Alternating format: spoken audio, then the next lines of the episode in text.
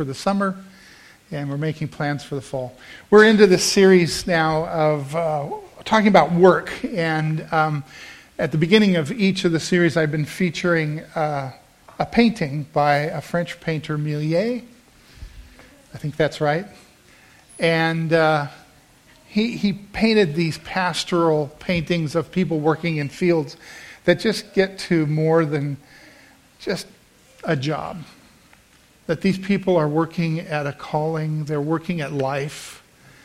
And so I, I don't want you to limit, when I'm talking about work, I don't want you to limit to what we're doing just to make a living or bring home a paycheck, but everything we do, every effort we make, that there is something that happens when we spend ourselves and our resources in order to gain something. This morning, I want to talk about work as God intended it, and I want to go all the way back to the beginning because I think that we sometimes get off track about how God wired us and made us, and not just to work, but how to work together. And so um, we're going to go back to Genesis chapter 2 this morning, and we're going to look at a few things we see from the creation narrative and what comes out immediately after that. But as I think about work as God intended it, I also look around, and the reason I'm concerned about this is I see that people are getting burned out all the time. And in fact, as a pastor, um, the statistics for pastors who get burned out are extremely high. Um, there is a very high dropout rate where pastors just, you know, I'm done. Uh, a good friend of mine just posted last week on Facebook that he's leaving his church and leaving pastoral ministry. Um, he's not much older than I am, um, has had a difficult couple of years in ministry. He's a very fruitful and uh, capable leader, spiritual leader. His church does not want him to go but he is exhausted. And that's exactly the words he used. He said, I'm exhausted, I'm tired, and I'm done. And uh, my heart grieves over that. And many of you, you, see the same thing where you see people around you, just go, you know what, I, I'm done. Or even if I can't walk away from that employment, I'm just going to call it in. I may show up, I may be a warm body at work, but I'm really not pursuing anything with passion. Maybe you've even seen it like I've seen it in the church, where somebody helped out with the kids for a few years, or somebody served in the kitchen for a while, and after a while they go, You know, I just don't want to do this anymore. I've done this and I'm tired and it's thankless and I'm not sure that it achieves anything, and so I just want out. That's one of the things I really try to push back against in our church. I do not want you to do something you don't want to do because it won't go well, right? And what I find is, when I look around and I see people who are burning out and walking away, I notice that for many people it's because they find that what they're doing is simply meaningless toil. I am just doing something, I'm going through this, and I am spending my resources, my energy, my life, and I am not achieving anything. That's a perfect recipe for burnout. Work hard, achieve nothing. There, there are few things you can do in life that will cause you to stop as quickly as getting exhausted and have nothing to show for it. Nothing to show for it. I, I, you guys know I'm a kind of a sports fan. Yesterday morning I got up and I turned on the FIFA World Cup. I like soccer. And I watched Iceland and Argentina. And, you know, on the books, on paper, all of this, Argentina should have blown them away. Iceland, I found this out as I was watching and listening to the commentators. Iceland is the smallest country ever to field a team at the FIFA World Cup. And this team from this little tiny country that wasn't supposed to do very well, they tied. They tied, which, you know, most of us would go, well, nobody won. But in Iceland, they think they won. And at the same time, you have Argentina, who's this powerhouse, and they've got this incredibly talented guy, Messi, who's playing for them, and, and everybody's just waiting every time he touches the ball. What magical thing is he going to do? And he got a penalty kick. And in soccer, penalty kicks are virtually a sure thing. virtually. And so then everybody goes, okay, now they're going to win. And I'm watching the game, and he kicks the penalty kick, and, and he just kind of flubs it. And the goalkeeper reads it and saves it. And you could just kind of see the Argentine players go, oh boy. And, and, and then it's just, you know, let's just bide our time and get out of this game. We're losing to somebody we never should have lost to. And, and we've spent ourselves, and our best player couldn't bring it. And it's meaningless toil. You see, in life, when we just go through things where we're, we're just putting in our time and we're just calling it in and spending ourselves to exhaustion, have nothing to show for it. What happens over time is what I call soul stealing work. It's work that just robs you of your soul, your passion, your spiritual capacity just dries up. And some of you have been here to where you get up in the morning and you look at the alarm clock and you know you got to go to work and you just pray and you say, God, anything else today but going to work. If you want to have a major traffic accident on the way to work, I'm fine with that. You know, we're, we're to that point where going in and punching that time clock is the last thing we want to do because we feel like we have nothing to gain and everything to lose by being there. And I will come away a worse person, a worse human being because I've spent my time for them at that place and I, all I get for it is some dollars and cents. That's what we see. And, and in that mechanism of just working because it's required of us, but we, it seems meaningless. In that mechanism, people become machines. And some of you have worked for large companies where you feel this way and you feel like, you know, I'm not a person anymore. I'm just a machine. I'm here to churn out a product. I'm here to get something done. They don't care about me and what's going on around me and what's happening around me. I read an article this week from that was in the Business Insider magazine. I was looking up articles on how companies keep their employees encouraged and what mistakes they make. And one of the things that Business Insider magazine said was the number one thing employees can do to keep their employees energized is pay attention to what is going on in their personal life. And I know that in business at times that's the last thing you want to deal with. I don't want to have to deal with an employee whose marriage is coming apart. I don't want to have to deal with an employee who is uh, who's broke financially and can't keep it together financially. I don't want to deal with an employee who's addicted. I just want them to come and do their job and go home. And when we adopt that kind of mentality, we make people machines. It's just like I just want to flip the switch turn the person on so that they will do their job, and at five, five o'clock I'll flip it back again, and they're done. And I don't want to hear any more from you. I just want to go home and be done. And in that kind of an environment, we lose our humanity. In fact, that's what happened in the Old Testament to the people of Israel who had gone to Egypt because Egypt was the land of promise. It wasn't the promised land, but it was the land of promise. Because if you remember the Old Testament story, Joseph had gone ahead. He had been sold. He was human trafficked into slavery by his own family, his own brothers. And he went there, and then by virtue of God's intervention and God speaking to him, he goes from being in prison as an accused rapist to being the second in command in the whole country and he helps them to avert famine. And because of that, they have food, and all these refugees come flocking to Egypt. And there in Egypt, he encounters his brothers who no longer recognize him, and they're starving. And he says, No, I will forgive you. Come on in, you're welcome here. And the people of Israel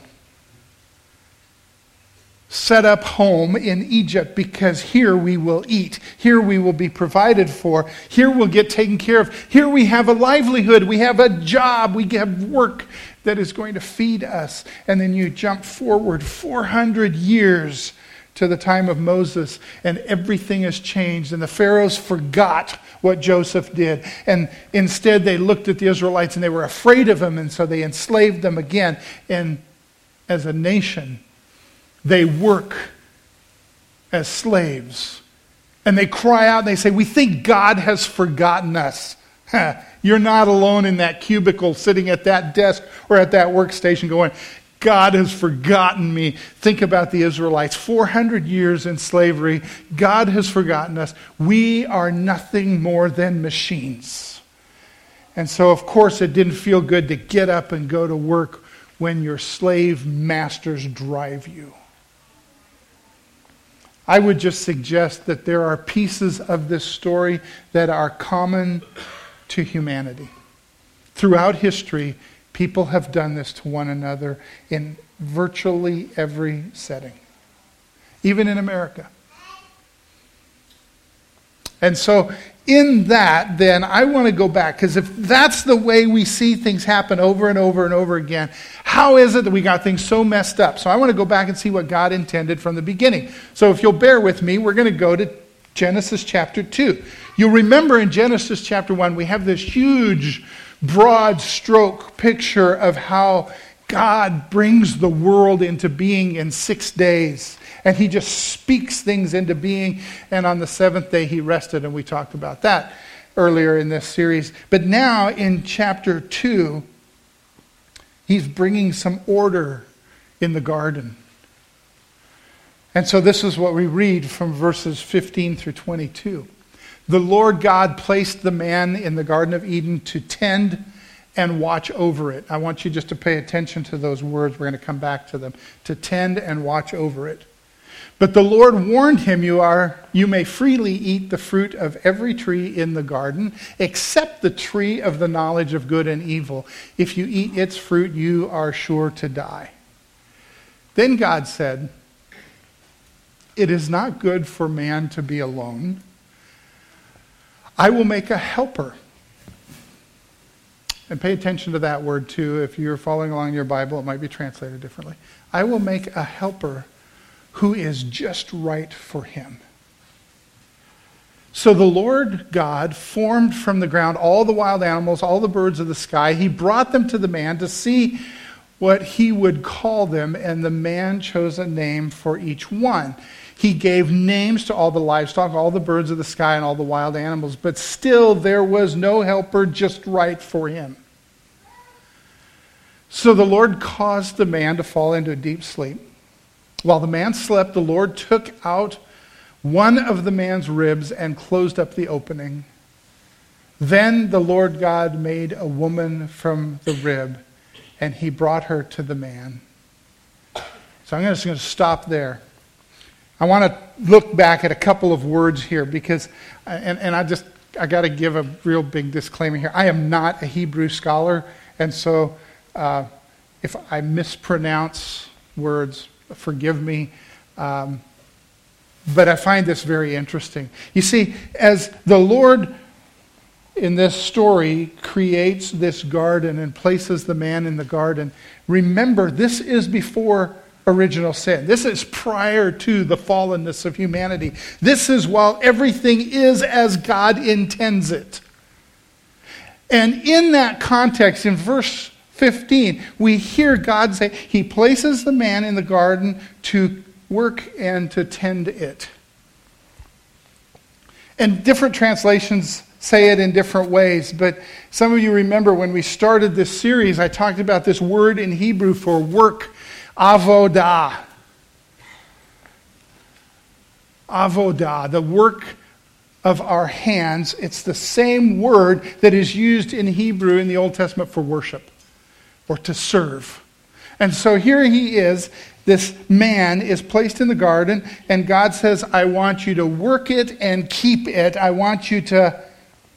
Avodah, it's actually a different derivative, but of the same root. I want you to work the garden. So God is giving the man an opportunity to work, not as a curse, not as judgment or punishment, but as an opportunity to participate in the perfection of this place. And so then, so he says, I want you to, I want you to work at it. I want you, some say, to till it. And keep it. And that word, it's not the same word. It's not avodah or aved, which is the derivative of that. But he uses the word shamar, to keep it, which that word shamar has other contextual meanings. It is used at times to guard or protect or look after.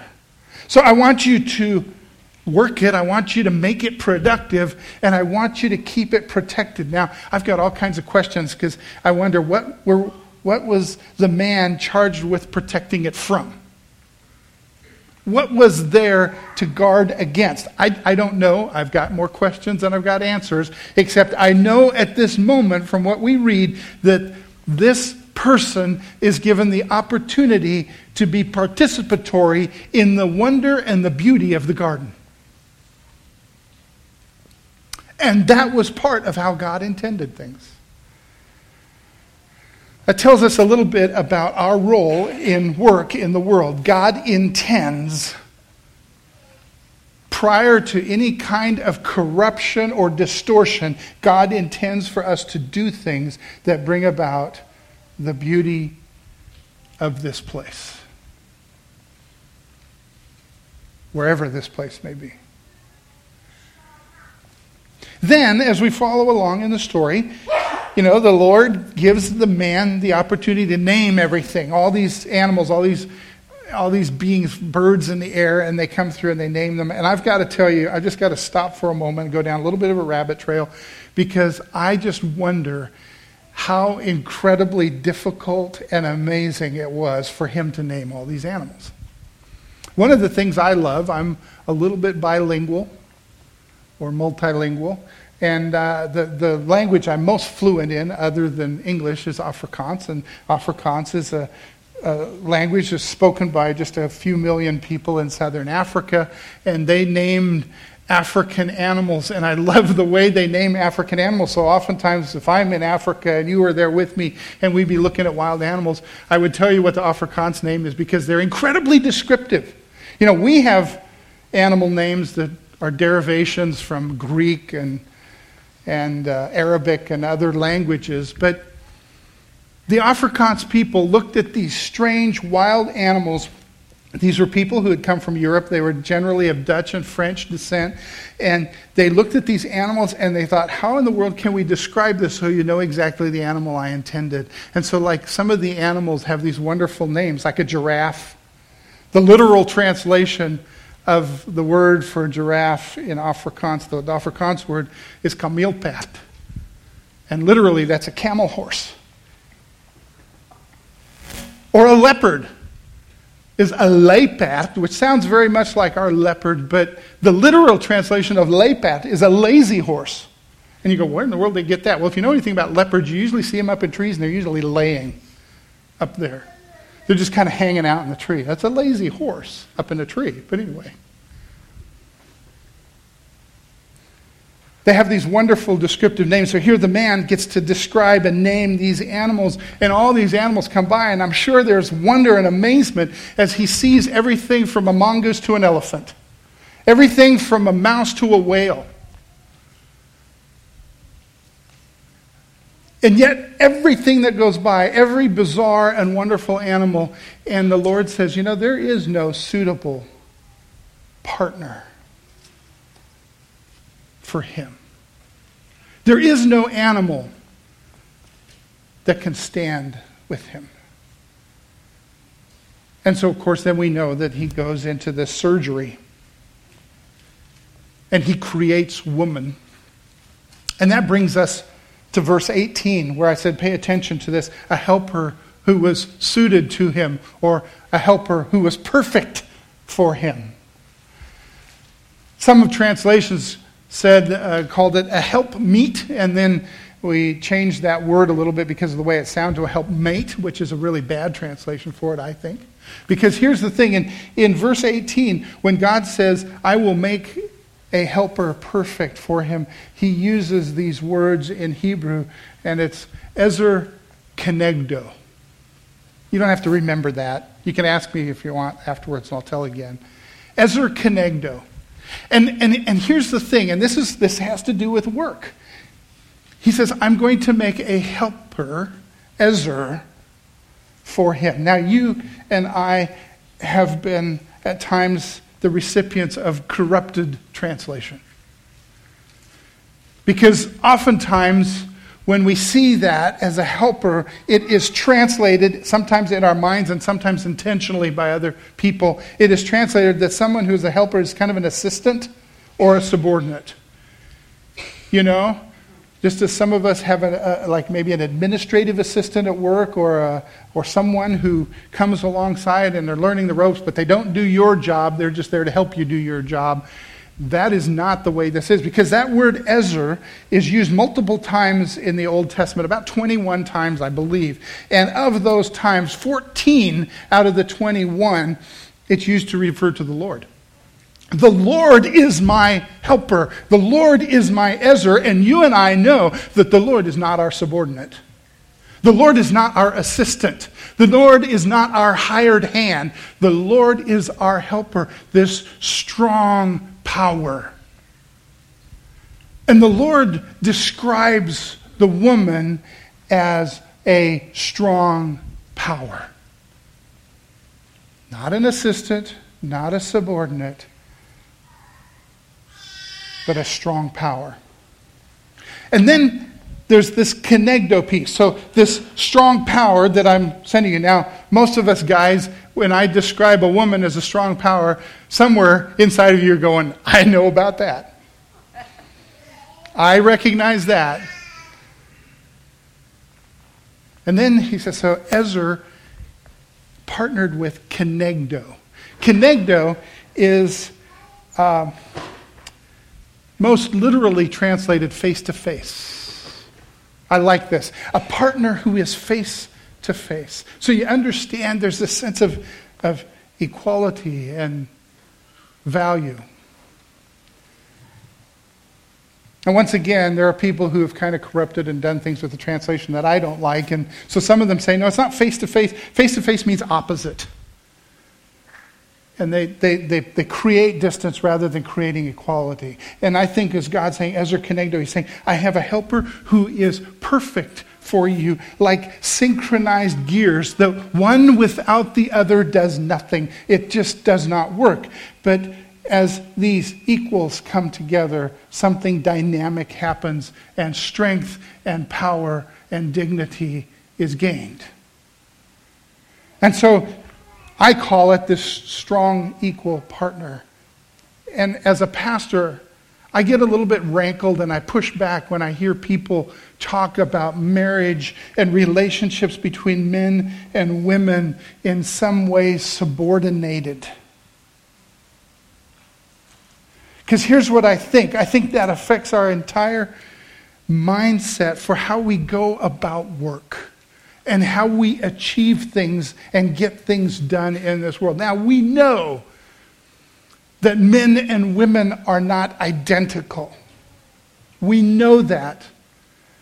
But let's not make the mistake of thinking somehow one is devalued over the other. And I would suggest to you that we went through a significant time in history where women were devalued in Western civilization. And then about 40 years ago, things started to change and get kind of flipped over to where men at times become devalued.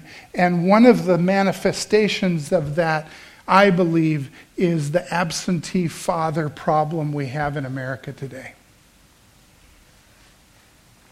And there's a disconnectedness that is not healthy and helpful. And I think it has to do with us not seeing each other in equal value, face to face, strong power together.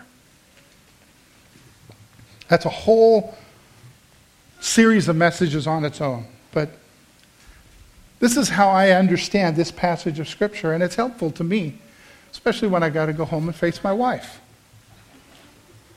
To know that she is my helper, she is a source of strength to me, and a source of strength that does not have to sit underneath my feet, but stands right beside me. You see, as we give this value to each other, the partnership that is possible becomes powerful. And then, as we can function in these ways, we become vital. We become vital. Things happen.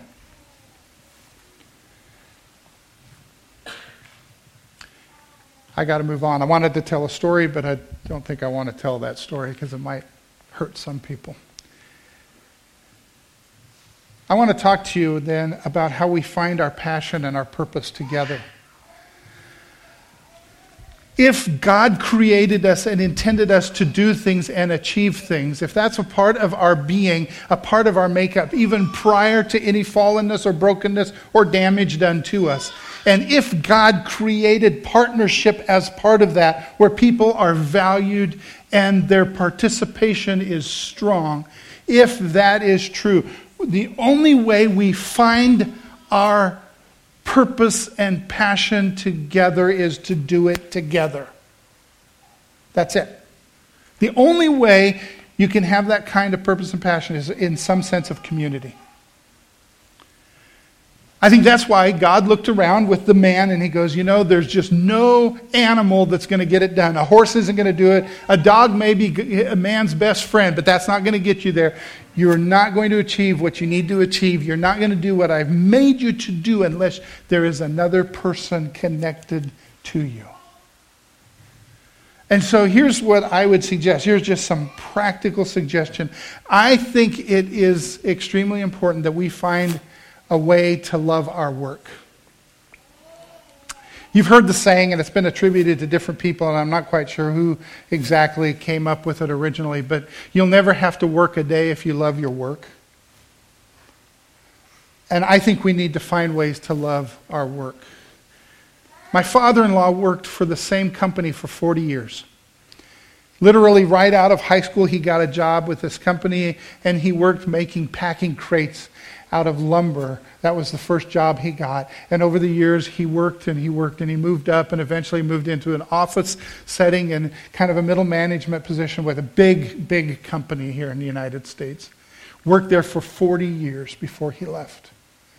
When he retired, he and I were having a conversation and he was a little bit discouraged or even depressed as recent retirees tend to experience. All of a sudden, you're no longer needed and you're no longer doing these things. And he was a little bit down and he said to me, You know, I worked for 40 years for them and I wonder why I did it. Did I ever really achieve anything? And I said, Well, we know you achieved things because uh, he was shipping and um, sorting orders of parts for huge earth moving equipment and uh, there's an airport in Hong Kong and there's an airport in Russia that was built with all the equipment that he shipped. I said, There's a couple of airports that wouldn't have been built. He goes, Yeah, but of what consequence is that? And he was kind of feeling sorry for himself. And I said, You know, I understand you just wonder all those years of going through order forms and making sure the right parts were in the order. Was it really worth it? And I said, If you ever wonder that, look at your daughters. that you fed and you clothed and you housed and you educated and you loved and you raised them, and I got to marry one of them. Quit questioning whether this was worth it. You got to work for someone who helped you raise an incredible family. And so on this Father's Day, I don't know if he's listening. Sometimes he downloads this off the internet. So, Dad, if you're out there, we love you. Happy Father's Day. And thank you for loving your work enough to raise your family.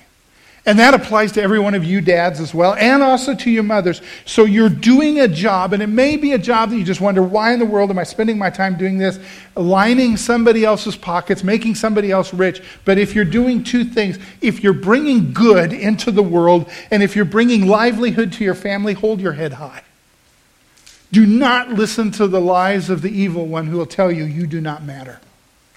Because here's the thing when we love our work and our work does something good, what we do matters. Whether you're making a widget or plumbing a house or tending a garden or raising a child, what you do matters. So don't be tempted to believe that that dehumanizing thing of meaningless toil is where you belong. That is not where you belong. If you find yourself there, move. Don't stay there, but move and do something else. I got to tell you that when I was in seminary, I, I moved down to seminary and neither Kayleen or I had jobs. And so we just, we just picked up and moved. I was going to start school and we prayed a lot that we wouldn't starve to death. And when I got there, I, I started looking at classified ads. This is the way you used to do it, kids. You bought a newspaper, right? there was no monster.com or anything like that to find a job back then. And so you got a newspaper, and I flipped through the newspaper and I started looking for jobs. And I wanted a job that the hours would work with my school schedule. And so I found a job as a security guard for a large security company. If I told you the name, you'd know it. And uh, many of you would. And so I called them and I applied and I went through all their testing, which was a little bit weird and strange. They want to make sure you're not a criminal, did the background check, had my fingerprints done, all this stuff. I became a security guard. And as they asked me about what I was doing, and I told them I'm, I'm in seminary, I've, I finished college, and I, you know, this is what I'm doing. And they did these aptitude tests and things. They said, well, we've got uh, we would really like to have you come because we've got several places we want to train you. And so I started working for them, and they trained me in these several places. So I went from one assignment to the other assignment. I, I was a security guard at a tile company, a factory that made tiles for bathrooms and kitchens. And I just went around in the middle of the night and made sure nobody came into the factory except for the trucks that were coming in and uh, bringing in raw materials and taking out completed tiles. And I stayed up all night just checking them in and walking the perimeter around this factory. I went from there to coal, uh, the corporate offices of a coal company that mined coal, and I was there through the middle of the night. I found out that people do not hire security guards during the day very much because there's not much threat. But during the middle of the night is exactly when they want you, and that worked well with my schedule, so I stayed up all night, went to school during the day. So I was there for this coal company, and I sat at their front, this marble desk in their front office. And when people came in after hours, it could only be employees, and I checked them in, and I made sure they went where they were supposed to go. And I walked around through the corporate offices and made sure they stayed there and nothing was out of line. Then they came to me and they said, We want to train you at another assignment. And this assignment involved being a courier. And so after the close of business at the end of the day, I would pick up a leather bag that had a pair of handcuffs on it. And I would take that bag, which was locked, and I would handcuff it to my arm, and I would go with another guy who drove the car, and I would sit in the front seat of the car with that leather bag on my seat until I got to the airport, and I'd walk into a hangar, and there was a pilot there, and he would walk over, and I'd undo the handcuffs, and I'd hand him the leather bag, and he would sign a piece of paper that said he got it from me, and then I'd get back in the car, and I have no idea what was in the leather bag. I could have been carrying drugs, I don't know, but that was all I did. And then they came to me one day and they said, We're going to train you at a bank. And they said, in order for you to do this at the bank, you have to qualify with a firearm, and you're going to, this way you'll get to work during the day. But here's how I heard it. This was my interpretation is we're going to pay you minimum wage to put on a gun and get shot at by a bank robber. That's what I heard them say. And so I went home and I said to my dear wife, I said, I think I need to find something else to do. You know, I look back on that job. I was poorly paid, and it was probably a little bit dangerous. I don't know, although most of it was just absolutely mundane. But I got to tell you, I kind of liked doing it. I kind of liked it.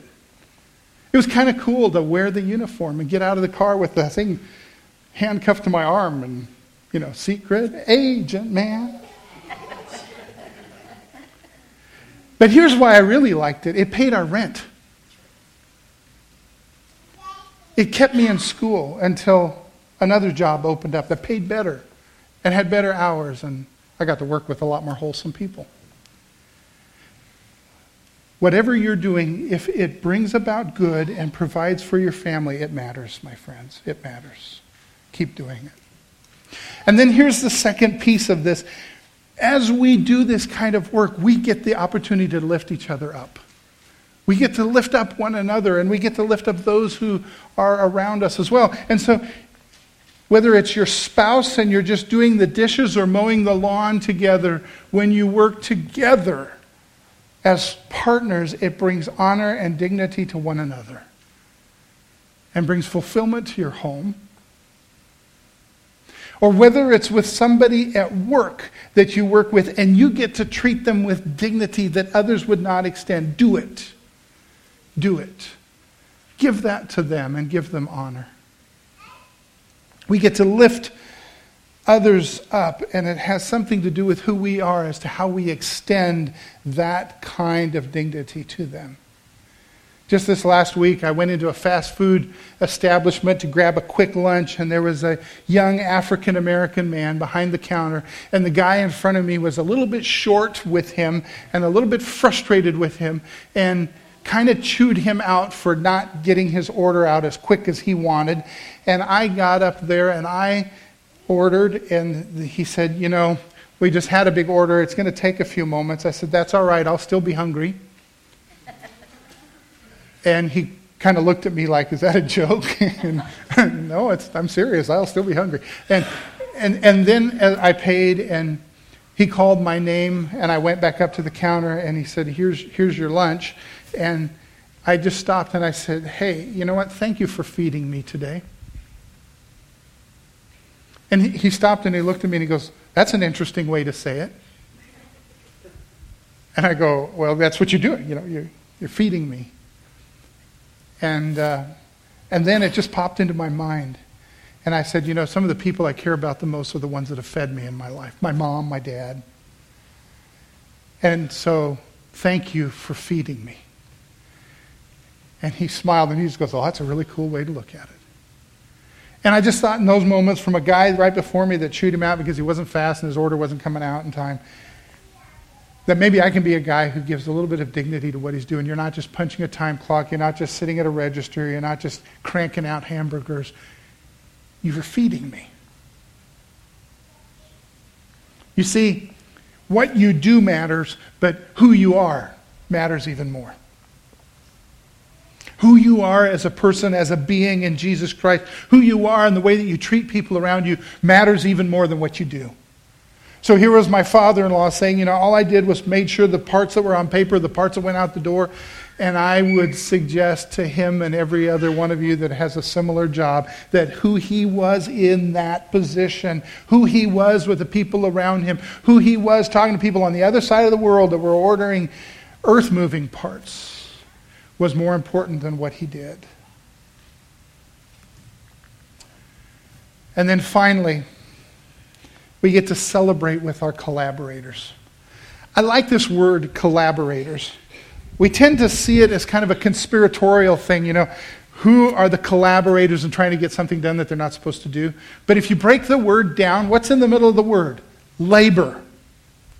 Co laborers people who work alongside us, to celebrate those who work alongside us and say, hey, what I do matters, who I am matters, and who you are matters as well. I've had the unfortunate task more than once in my ministry of coming alongside a pastor whose ministry was on its way out. They weren't being fruitful. They were not doing well in their context. There was conflict going on. I've had it happen more than once where I was asked to come and walk alongside them and say, okay, tell me what's going on in your ministry context. What is God doing and how is God using you? And then to be the one to say those hard truths where you shake your head and you go, no, God's not doing that here. It's brutal. If I, I know some of you have been in a position where you've had to fire somebody um, and, and this is worse because we don't get to fire people from kingdom work. All we get to do is come along and say, You're in the wrong place. You're in the wrong position.